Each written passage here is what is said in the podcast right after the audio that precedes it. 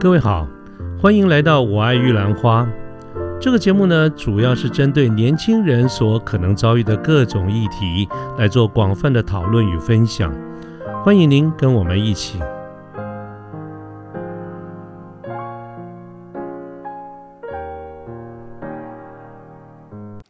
呃，各位午安，我是卢天记。现在是民国一百一十年的十二月一号星期三的下午。那么今天想跟大家聊一聊。真相啊，就是真相大白那个真相啊。那说到这个真相呢，我想大家通常都会希望我们凡事呢都要能够尽量的求真求善，我们都希望能够尽可能的知道事实的真相。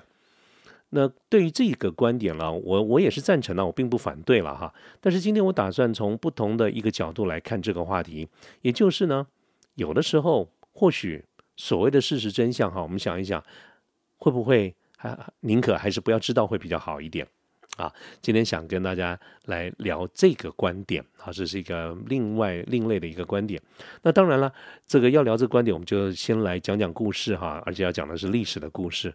那么今天呢，就跟大家讲一讲跟清朝有关的这个故事。那么我们中国呢，几千年历史以来哈。清朝是我们最后在历史上最后一个封建的王朝。那清朝之后就迎来了我们自由民主的这个中华民国时代哈。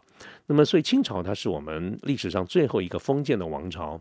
那么按照历史来看的话，清朝的国祚在两百六十八年哈，从入关开始啊，两百六十八年。清朝总共有十二个皇帝，如果加上入关前呃两位，入关后十位的话，清朝总共有十二个皇帝。那么这个这是清朝的这个状况，在清朝的前一个朝代叫做明朝，这个明朝在各方面跟清朝都蛮类似的哈，比如说它的国祚也差不多。清朝大概清朝我们刚刚讲了两百六十八年哈，那明朝呢差八年，明朝是两百七十六年，时间靠得非常近。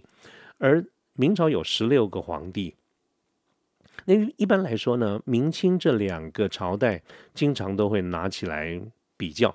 那么通常呢，我们所看到在各方面的这个评价来说的话，清朝的十二个皇帝普遍来说，他的评价都比明朝的十六个皇帝要来得好。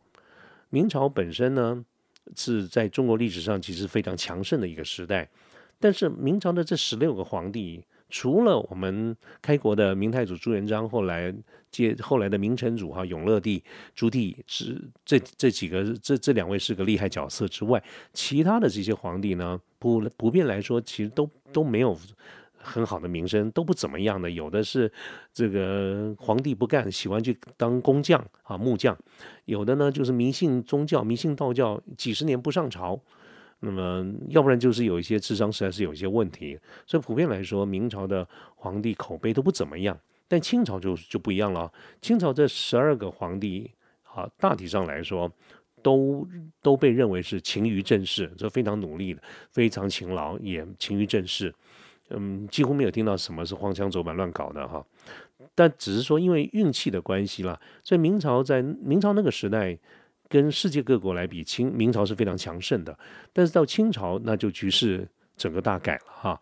这个西风东渐啊，这个西方也越来越强大，所以我们在清朝的后半部的这个历史，其实看到的有很多的都是一些悲哀的事情。当然，这也就直接间接的导致后来有民主的中国，就是中华民国的这个诞生啊。这个我们以后陆陆续续来跟各位分享后面的故事。不过今天呢，我想跟各位讲一下清朝的前面。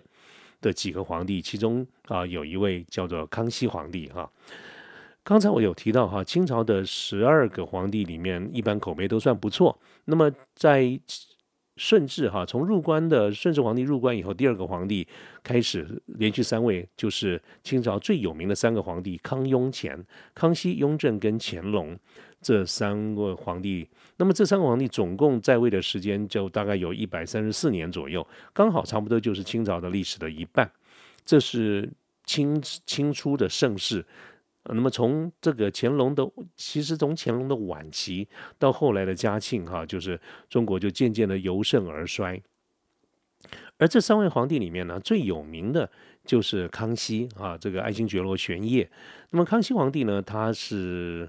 入关后的第二个皇帝就是顺治之后的皇帝是康熙，那么他在位六十一年，有很多在文治武功上有很多这个成就，包括平了三藩，收了台湾，那么跟俄罗斯订了中俄尼布楚条约，划定划划定两国的这个这个呃国界哈。那么这个是中国历史上第一个平等的条约。说之后的条约很多都是不平等条约。那么除此之外呢，康熙在很多的内政啊、外交啦、军事上面呢表表现哈功绩都非常的多，所以他有一个称呼叫做千古一帝啊，是普遍来说口碑最好的这个皇帝。嗯，可是呢。他他的政绩再怎么好，人呢都是会老的。康熙从八八岁登基，哈，在位六十一年的时候，到六十九岁的时候，康熙过世。六十九岁这个年纪啊，在我们现在来说，其实都还算是年轻的哈。可是，在在那个年代，他一算是长寿的。所以康熙到六十，就是到六十几岁了。康熙晚期的时候，他跟所有的帝王一样，都被都得面对一个问题，就是这么庞大的一个帝国的接班人的问题啊，就是这个接下来的皇帝要交给谁？在在在当时，他也也是有这个问题了哈。不过本来，呃，康熙不太需要担心这件事情，是因为在康过去都有所谓的接班人啊，就是太子。的这个这个职位的设设立哈，康熙也是一样的。他在继位的第十四年，就康熙十四年的时候，他就立了太子。他当时立了是他的第二个儿子哈，二阿哥胤仁啊为太子。所以他本质上来说是有太子这个这样子的一个职位跟这样的一个制度的。不过呢，这个胤仁呢，二阿哥这个胤仁，呃，他。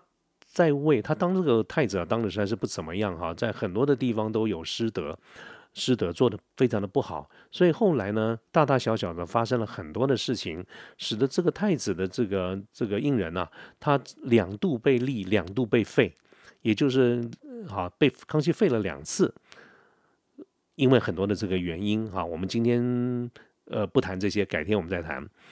那么后来呢，就到了康熙五十一年了，就是。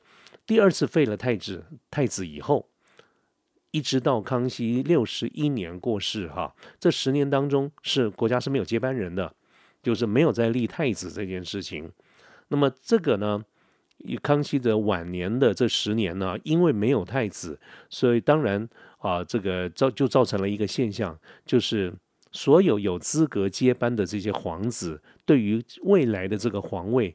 就产生了很大的一个觊觎，那么因此呢，在康熙的最后，呃，他的寿命最后这十年呢，产生了很多诸皇子之间争夺皇位的一些大大小小的轶事哈。这个在历史上，尤其是一般的拜官野史啊，上面称之为九子夺嫡啊，这是一个非常精彩的这个这这一段的历史啊。各位可以，如果你有兴趣的话，那我们呃。通常讲到这些，大家都会推崇哈，这个一个作家叫二月河，二月河他在这方面有很多的这个论述。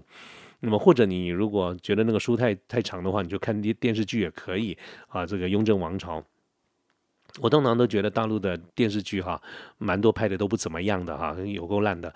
呃，但是呢，雍正王朝这一部拍的确实是不错哈，就就是说他拍的十分的细腻啊，所以这个跟各位高度推荐。啊，我我我看了好几遍了，我自己也收集了一套。那么今天呢，我想跟各位讲的这个故事跟真相有关的呢，就是从这个九子夺嫡的这个十年过程中发生了非常多的这些事情啊啊，其中有一段啊，跟大家做一个说明。那刚才我讲到了哈，康熙总共有二十四个儿子，女儿就不更多了哈。他有二十四个儿子，但是在这个太子被废了以后呢？在当时，论年纪、论资历、论威望，有资格一起就是来参与争夺过程中，总共有九个儿子，所以为什么叫九子夺嫡嘛？哈，那么他分成了几个集团？原先的这些儿子们有三个集团哈，当然太子党跟太子有关啊，这个太子党是主流。但是太子被废了以后呢，真正剩下来有资格能够争夺皇位的，大概就属两个集团。一个呢，集团是，呃，这个八皇子哈，就是后来的这个连亲王哈，这个应这个应四，那么他下面当然就有很多这个八爷、九爷、十爷、十四爷啦哈，这个这这这些人呢，大臣更多了哈，那么后来就成为一个主流。那么另外一个小集团呢，就是四皇子，就四阿哥啊，这个这个胤禛，当然这就后来的雍正。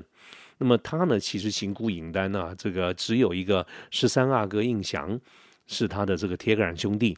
那么这这个是当时的一个状况。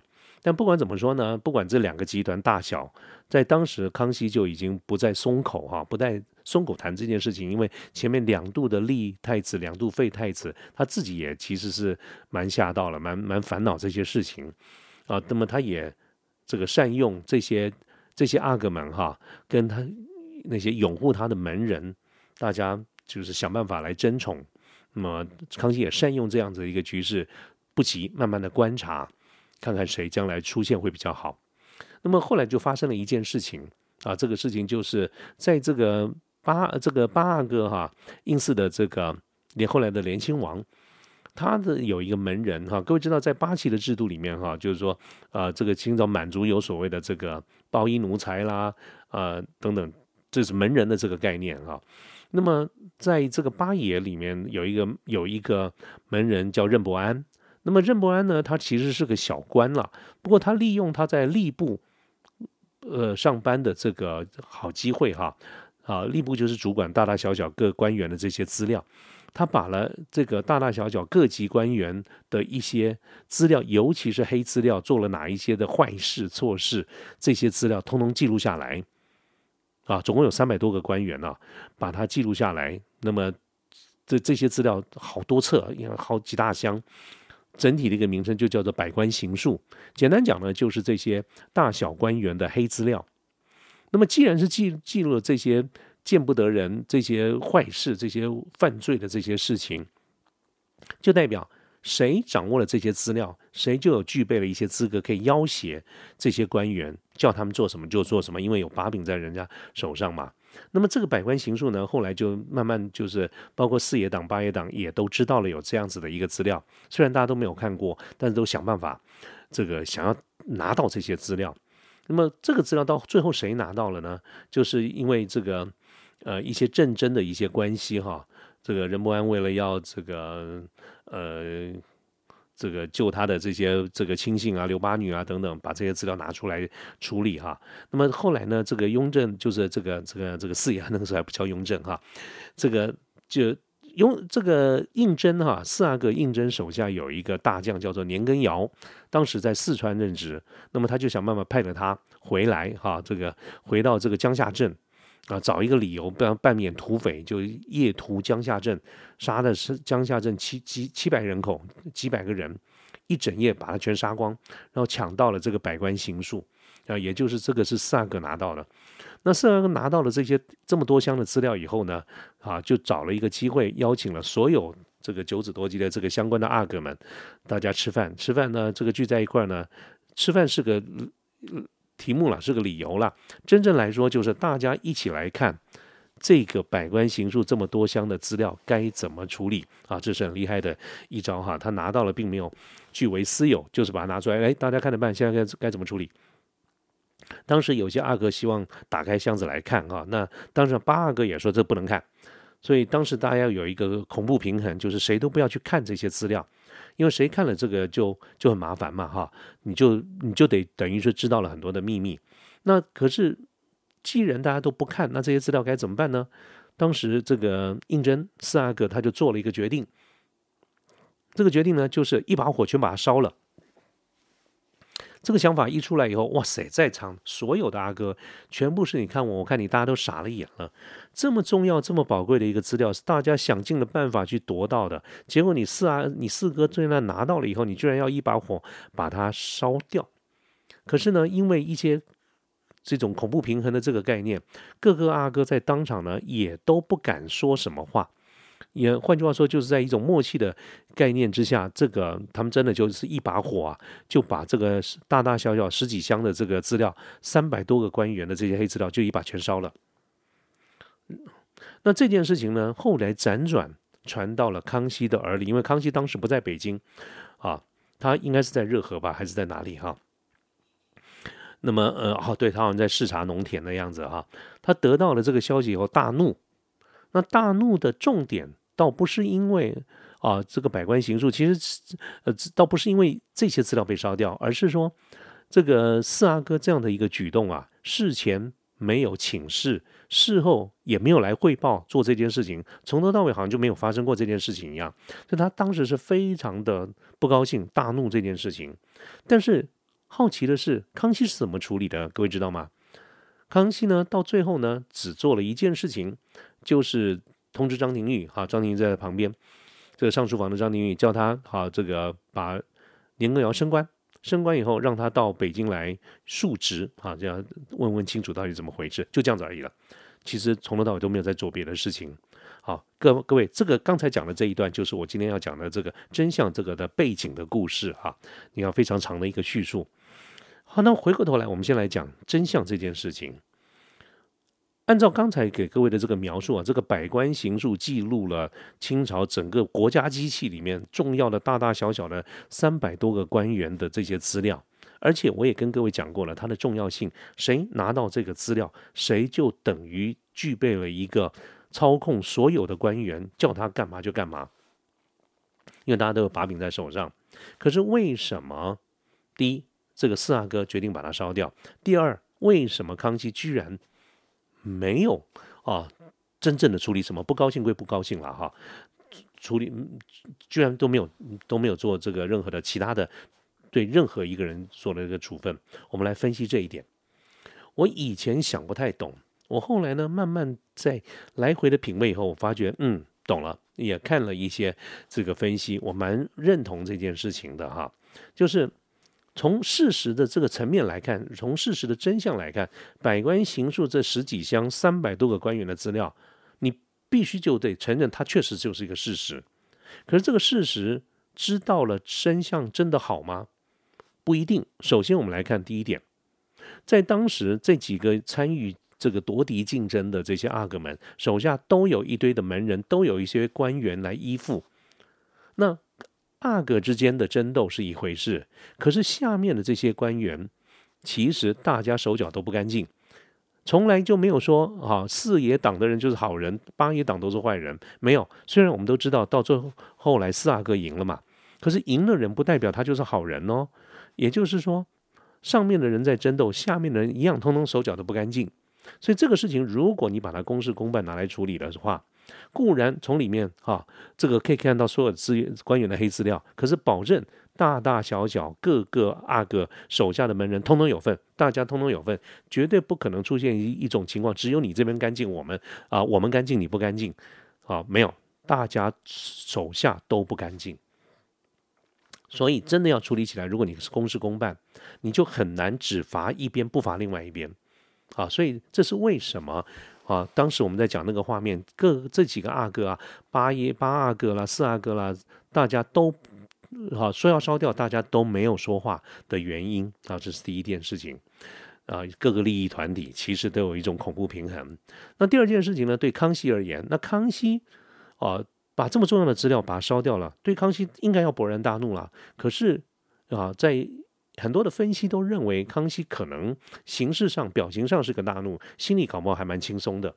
我一想也有道理。各位，你想哈，你作为一个头啊，啊，你一一方面要变成一个圣明的一个君主啊，那你你真的知道的这些事情，你能不处理吗？可是如果你处理的话，那这全部都是狗屁倒灶、肮脏的事情，它其实有有有损圣明啊，啊，所以你不处理这件事情，反而是好事。啊，就是我刚才讲了，这个四阿哥在事前没有请示，事后没有汇报。各位要注意到，事前请示，事后汇报，就是我们一般讲的公事公办嘛。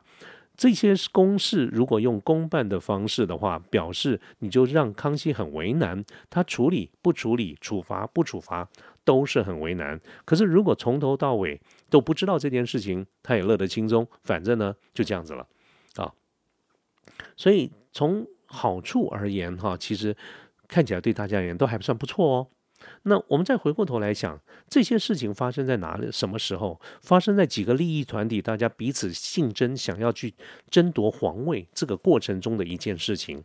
毕竟这整个的当时的态势，大家最重要的各个集团最重要的还是争夺皇位。所以按照当时的游戏规则，它古代就是一个封建社会嘛。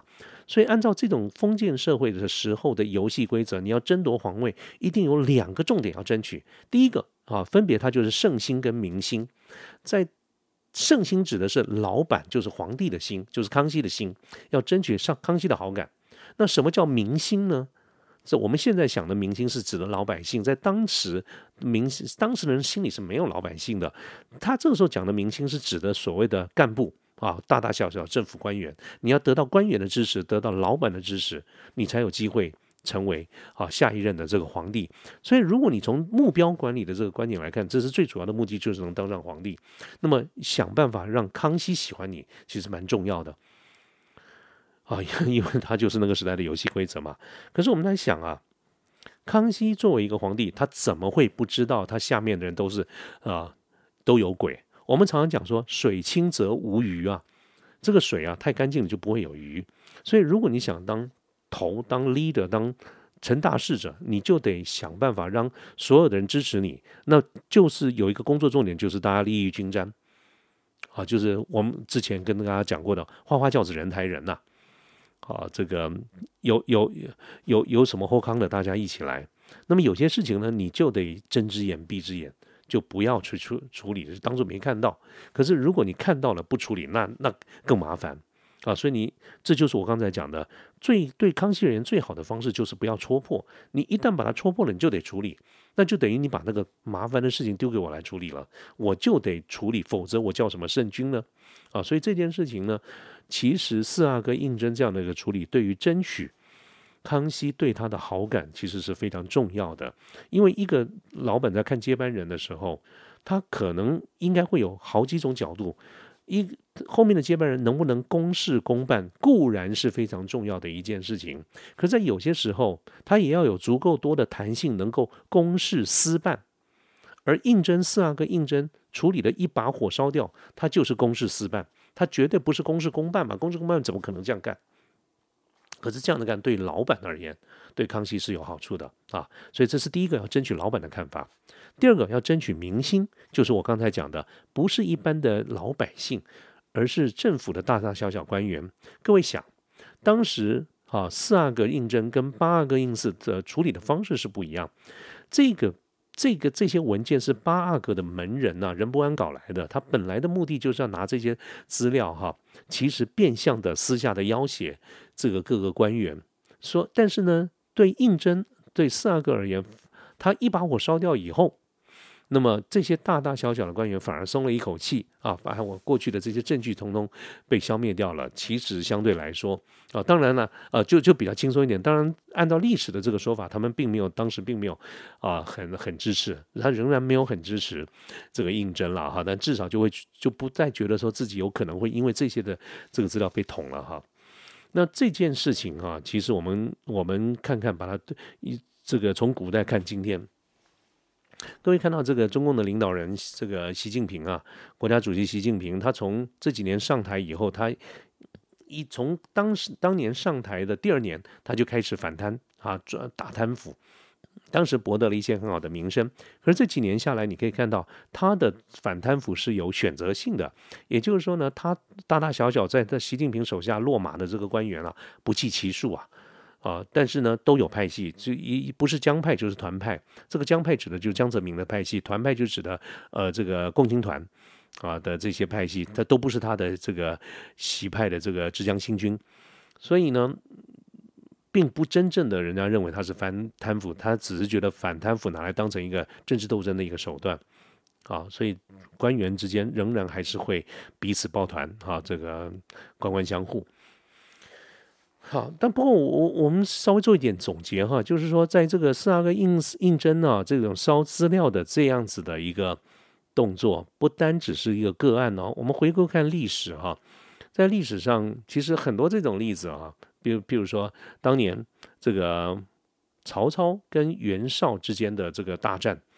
在那个时候，袁绍才是最强的，曹操那个时候还还是小咖的。你不要讲后来的什么孙权啊，这个刘备都还早的很后很后面的事情了哈。就是曹操的兴起，最主要是靠了打败的袁绍，但是在当时袁绍势大，曹操势小。可是呢，曹操用尽了各种方式，在官渡之战呢，一举就打败了这个袁绍。后来他们去抄袁绍的大营啊，找到了很多的这个资料，这个资料其中包括袁曹操自己这边的人呐的跟袁绍通通好的一些证据。简单讲啦，按照这种敌我的概念来看的话，就是曹操这边自己人所谓的投通敌叛国的这些证据。那么当时呢，曹操的这些手下的幕僚就说：“哎，找到这些证据，我们要来办人。”曹操呢就不用，他说不要，就是一把火就把它烧了。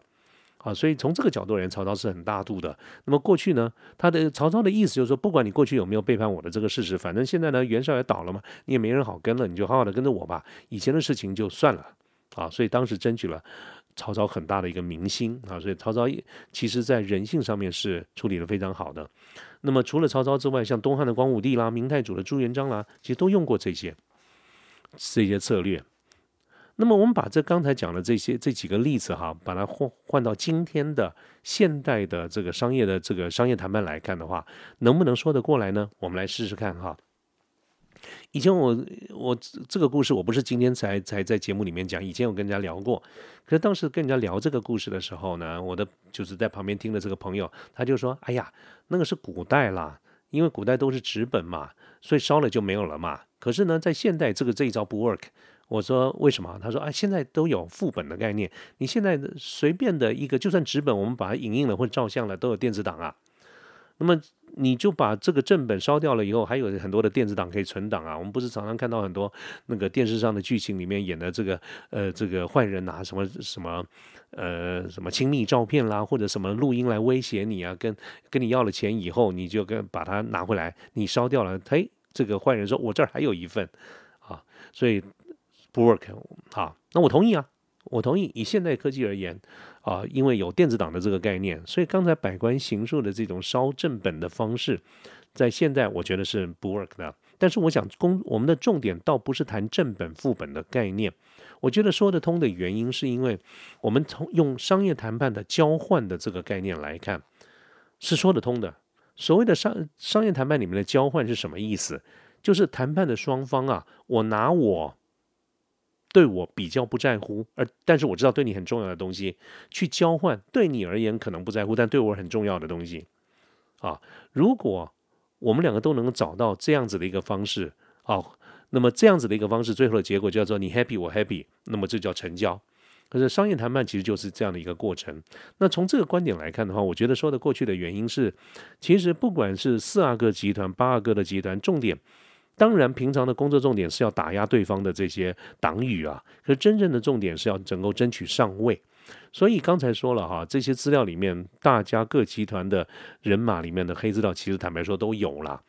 那你非要把这个东西拿出来啊来谈的话，固然对方是下不了台，我们自己也好不到哪里去啊。所以它其实是存在的。既然大家都差不多哈，天下的乌鸦一般黑，我们就彼此消掉啊。那么。我们共同来争取啊，这个老板对我们的一些呃想法、好的看法，其实这是 OK 的。所以我觉得从商业谈判的这个观点来看，是说得过去的哦。好，OK，那我稍微做一点这个结论哈。今天这个时间也长的比较多一点哈。我稍微对这个小故事做一点结论，就是嗯，我们我们之前所谈到目标管理哈，就是做什么事情，我们其实还是根据目标嘛。所以这个目标管理里面。呃，其实主要的目标，像比如说雍正哈，这个这个四阿哥、八阿哥，他们最主要的目标就是要上位。所以在这个过程当中呢，其实呃，我们叫做有一个观点叫抓大放小，你不可能每一个目标都达成，所以有些小的地方比较不重要的，我们就可以把它放掉。啊，抓大放小是一个蛮重要的概念。再来呢，就是如果上位哈，就是要爬上去。很重要的一个观点叫收买人心，而这个是人心包括大老板，包括干部啊，比如说啊，要得到雍呃康熙的欢心，得到大小官员的支持的话，那么你就要搞清楚啊，他们真正的在乎的是什么。那这也就是我刚才讲的，就是说，呃，我们我我记得我在前一集吧的节目里面有谈到面子跟里子的这个问题哈。我们要搞清楚，跟我们在我们身边的周围的人，谁要面子，谁要里子。刚才讲的这些情况，康熙真正重要的是面子啊。那个里子，这个国家已经开始腐败了哈，已经开始烂了，他心知肚明啊。所以对他维持千古一帝，维持这个历史上的好名声，很重要是面子的问题啊。所以啊，我们要必须要按照我们刚才讲商业谈判的原则，你要什么，我要什么，我可以给你什么，你可以给我什么哈。所以这个收买人心。啊，还是要抓抓对一个重点，叫抓大放小。那么另外呢，还有一个很重要的一一一件事情，就是刚才谈到这个细部的这个过程哈，就是有些事情啊，不是每个事情都要照这个公事公办走 SOP。如果按照公事要公办的话，就是刚才讲的四阿哥事前要请示，事后要汇报处理的这个结果，但是那样子的话会造成。啊，这个大老板更多的一个为难，而你又不能够事前请示，事后不汇报，或者事后事前不请示，事后汇报，这都很奇怪。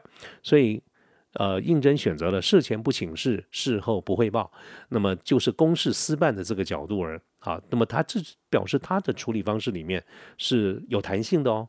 公事公办绝对不是处理世间的事情的唯一方式，所以他先斩后奏。啊，甚至于其实他是连奏都没有奏，那事后是用旁敲侧击的这个方式让康熙知道这件事情。那么老板呢，顶多就是不爽那个程序 SOP 而已，但是也就是形式上的一个不满，做做样子。本质上来说，对于处理的这个四阿哥处理的方式的这种手段跟弹性是认同的啊，所以我把它做了一个结论，就是啊不是每一件事情都是要按照 SOP。啊，按照所谓的真理，一加一没有一定要等于二。哈，在自然是科学里面，一加一是非得等于二不可的。社会科学里面呢，就不太一定了。哈，要根据我们呃所要做到的一个目的来定。好，这是我对于今天跟各位分享这个小故事的一些看法。当然，再次强调，纯属个人主观。啊，各位不管认不认同，我们都哈哈一笑，当成一个故事来听。啊，OK，那今天的这个节目就到这个地方啊，跟大家先说拜拜了。